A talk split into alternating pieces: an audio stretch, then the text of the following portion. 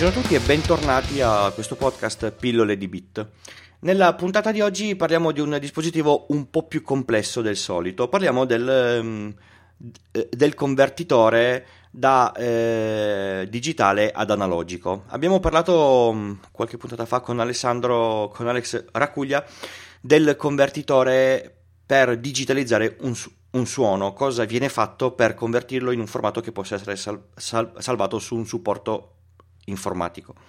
Adesso mettiamo a caso che abbiamo il nostro file audio che vogliamo eh, ascoltare e ri- ri- riprodurre, visto che le nostre orecchie il digitale non lo capirebbero, bisogna fare la ricomposizione dal digitale all'analogico. Questo circuito si chiama DAC, Digital to Analog Converter, e funziona ehm, esattamente al, al, contrario del campionatore che ha convertito questo suono da eh, analogico a digitale. Praticamente prende ogni singolo eh, li, eh, livello sonoro che abbiamo detto che tipicamente ha una risoluzione di 16 bit, vede quanto è alto e in uscita imposta l'ampiezza del segnale basata su quanto è alto, quindi se è 0 sarà il eh, volume minimo, se è eh, i 16 bit tutti a 1, quindi è il, è il, massimo, sarà il volume massimo,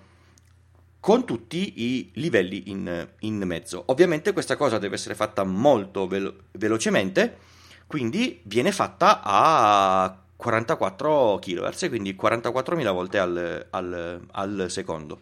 In uscita ovviamente non avremmo assolutamente la, la curva che è uguale a quella eh, di partenza, perché un suono analogico, nell'attimo in cui l'abbiamo convertito in digitale, abbiamo perso delle, delle informazioni.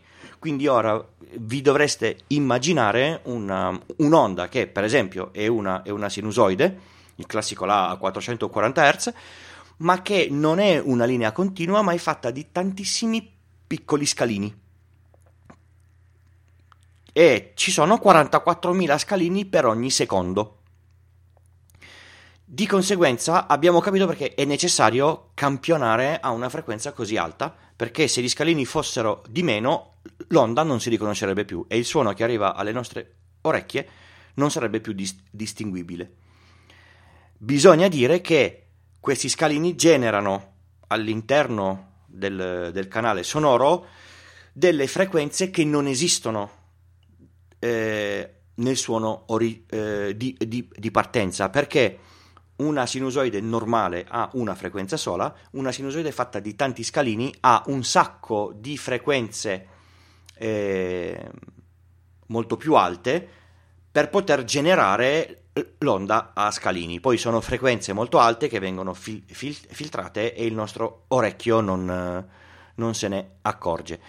Di, di conseguenza eh, siamo riusciti a convertire il, il, nostro file audio o un segnale qualunque da un formato espresso in bit a una nuova onda che varia nel tempo non in maniera eh, lineare ma un po' discreta, quindi non è proprio la stessa dell'onda che, che abbiamo registrato. Però le nostre orecchie sono fatte molto bene, non sono perfette. Immaginate che quando diventiamo vecchi la frequenza massima che le nostre orecchie sentono non è altissima, anzi cala sempre, cala sempre di più. I, i ragazzi giovani, i bambini sentono fino a 22-25 kHz più in là si va con eh, l'età si arriva a non, a non più di 10-15 kHz. Di conseguenza eh, vi renderete conto che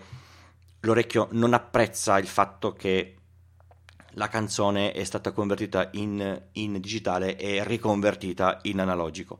Se però vi mettete ad ascoltare la stessa canzone dalla fonte originale eh, primaria e da un audio non compresso, perché se è compresso l'onda è ancora diversa, come abbiamo sentito con, uh, con Alex qualche puntata fa, eh, ci accorgeremmo della sottile differenza. L'unico vero modo per sentire questa differenza è prendere la stessa canzone, ascoltarla da un CD audio e ascoltarla da un disco a vinile. Il disco a vinile memorizza la curva analogica all'interno del solco.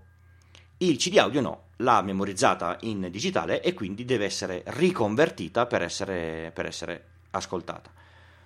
Tenete conto che questi dis- dispositivi si usano anche per um, gestire, per, per, esempio, dei comandi eh, analogici che chiedono una tensione che, che vari nel, nel, nel, tempo. Noi la impostiamo in digitale e questa con il convertitore in analogico viene poi convertita in un, in un segnale che il dispositivo finale può usare. Eh, direi che per, per, questa puntata è, è tutto. Eh, vi ricordo che mi trovate sul sito www.pillole di bit col punto prima della hit. Sul sito ci sono tutti i riferimenti, i contatti se mi volete scrivere. C'è la pagina per chiedere di parlare di qualche argomento che ancora non, ho, non, non vi ho proposto. Se, se me ne proponete di interessanti e che io possa studiare e imparare, poi magari ci faccio una, una, una puntata sopra. A questo punto direi che ci sentiamo alla, alla prossima puntata. Gra- grazie per l'ascolto e ciao a tutti.